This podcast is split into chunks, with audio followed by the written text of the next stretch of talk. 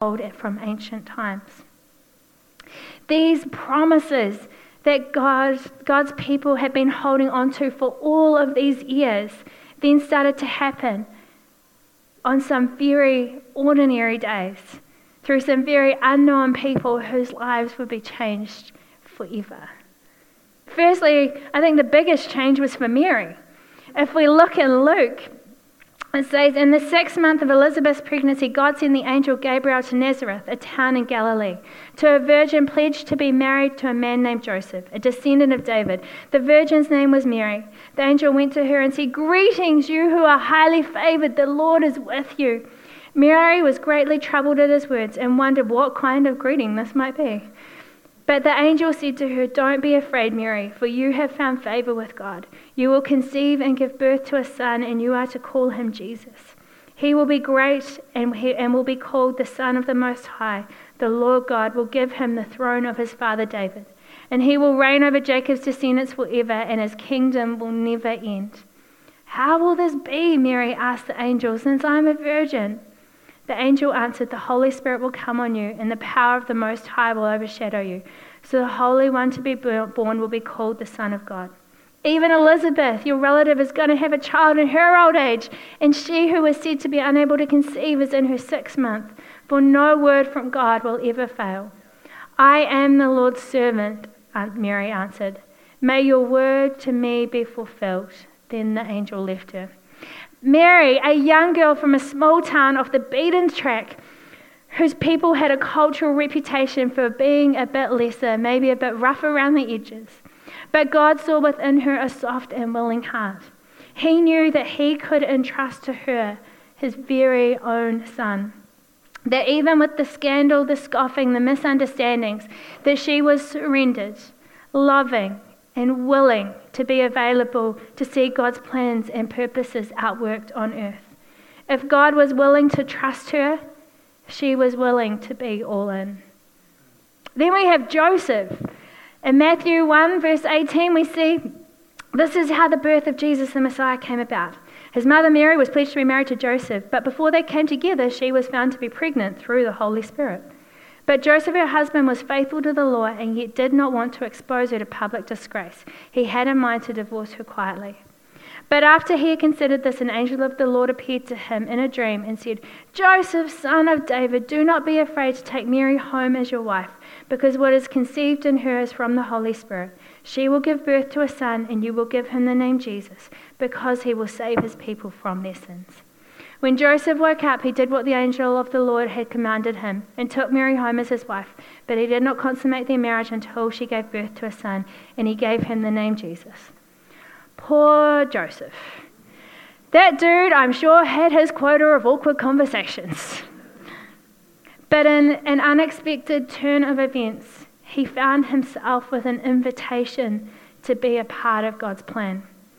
That in the challenge, God had also presented him with an opportunity in his willingness to show grace, compassion, and take responsibility, responsibility for caring for his family and raising a son that was not biologically his, but with the love and care of being his own.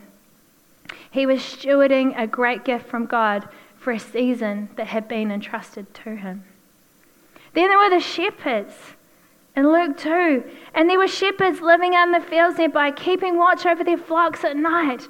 An angel of the Lord appeared to them, and the glory of the Lord shone around them. And they were terrified, but the angel said to them, Do not be afraid. I bring you good news that will cause great joy for all people. Today in the town of David, a Savior has been born to you. He is the Messiah, the Lord. This will be a sign to you. You will find a baby wrapped in cloths and lying in a manger. Suddenly, a great company of the heavenly hosts appeared with the angel, praising God and saying, Glory to God in the highest heavens, and on earth peace be to those on whom his favor rests.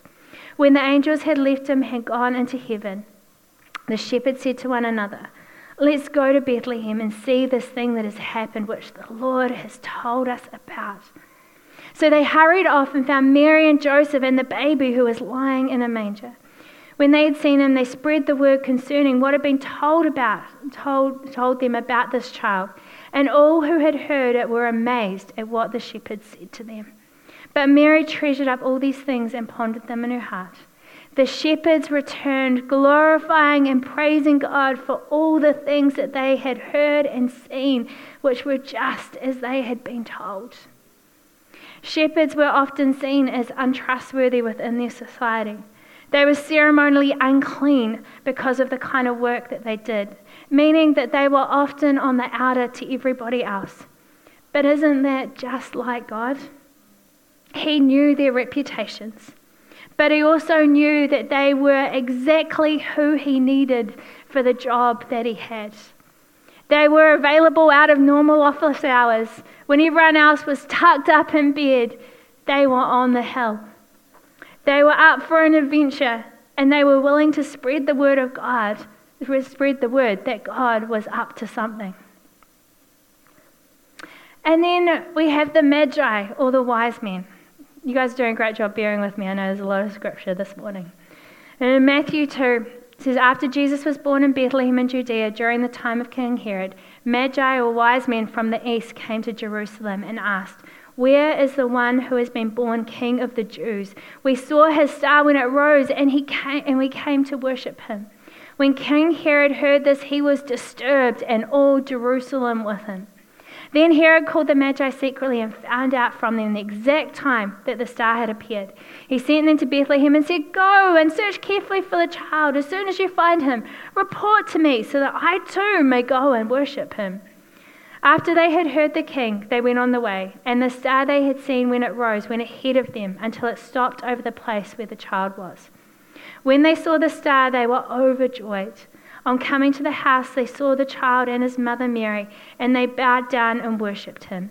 Then they opened their treasures and presented him with gifts of gold, frankincense, and myrrh. And having been warned in a dream not to go back to Herod, they returned to their country by another route.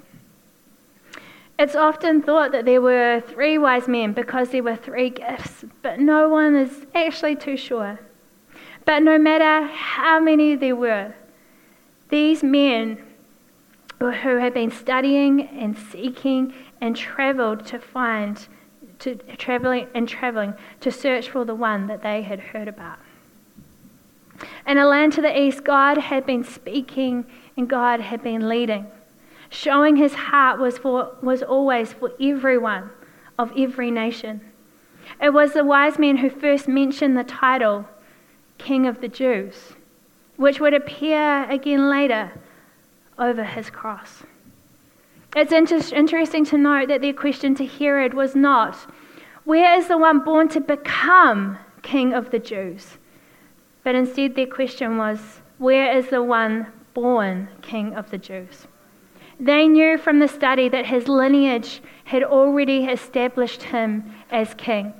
His kingly status was not conferred on him later on, it was from his birth. Though these wise, through these wise men, we see that God was working in the nations to lead them to the feet of Jesus. He wasn't just the king of the Jews. He was, this was from the start, the king of kings. You might have noticed that the birth of, of Jesus is recorded in both the books of Matthew and the book of Luke. The account of the wise men in Matthew and the shepherds in Luke the account of Joseph in Matthew and the account of Mary in Luke. Both give an account of what happened, but focus on different important aspects of it based on who they were writing to and what was important for them to understand. Matthew was writing to Hebrews who wanted to know was this the promised Messiah and King that they had been waiting for? And Luke was writing to a Gentile audience, the ones who had been on the outer, who like the shep- who were like the shepherds were like, what is even going on? Unclean and on the outskirts.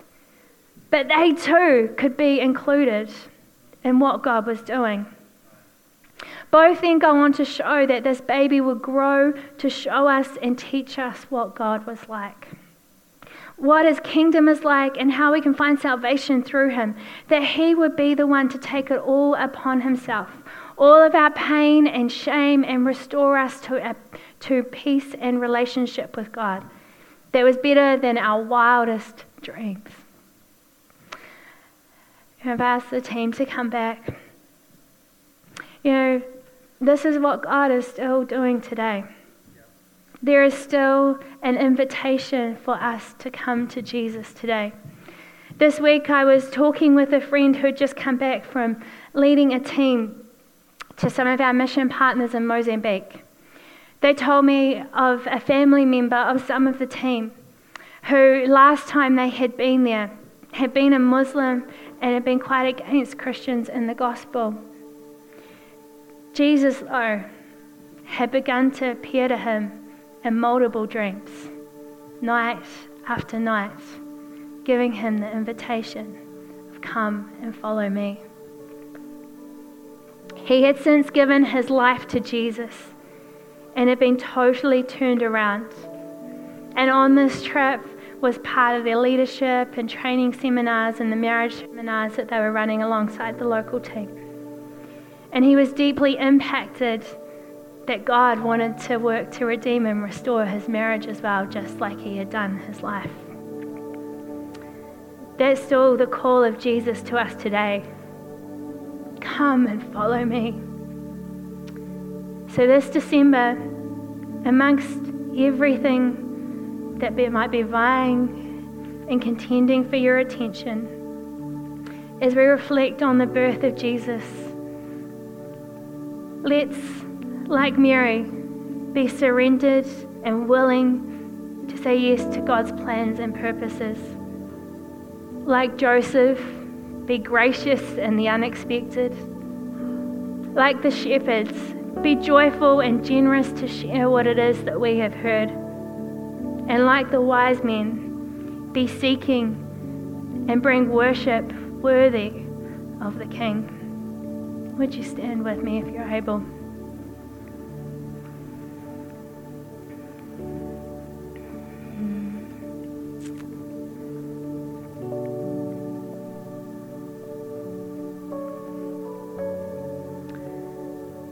Father, we are thankful for the birth of Jesus.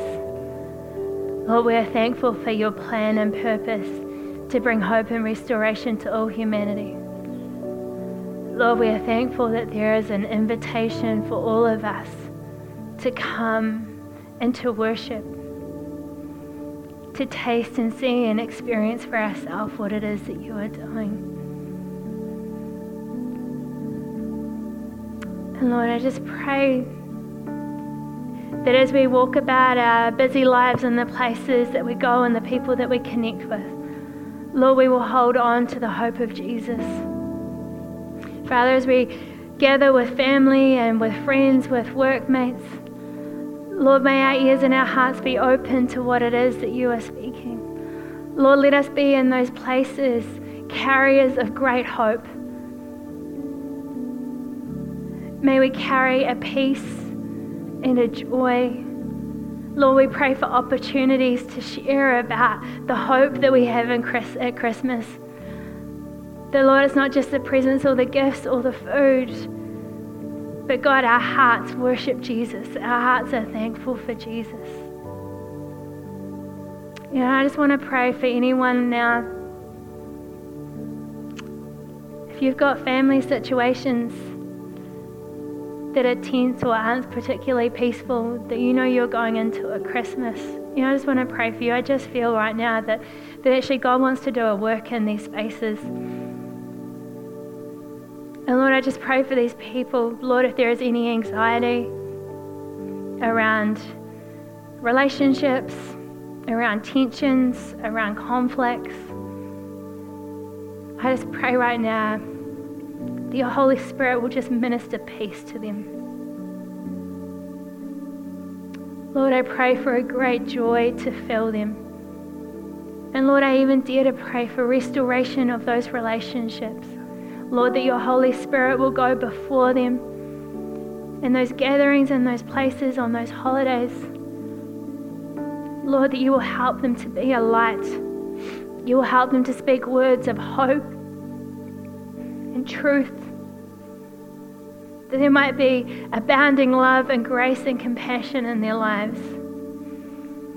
In the name of Jesus. Lord, we worship you. You are so worthy of our worship. In Jesus' name, amen.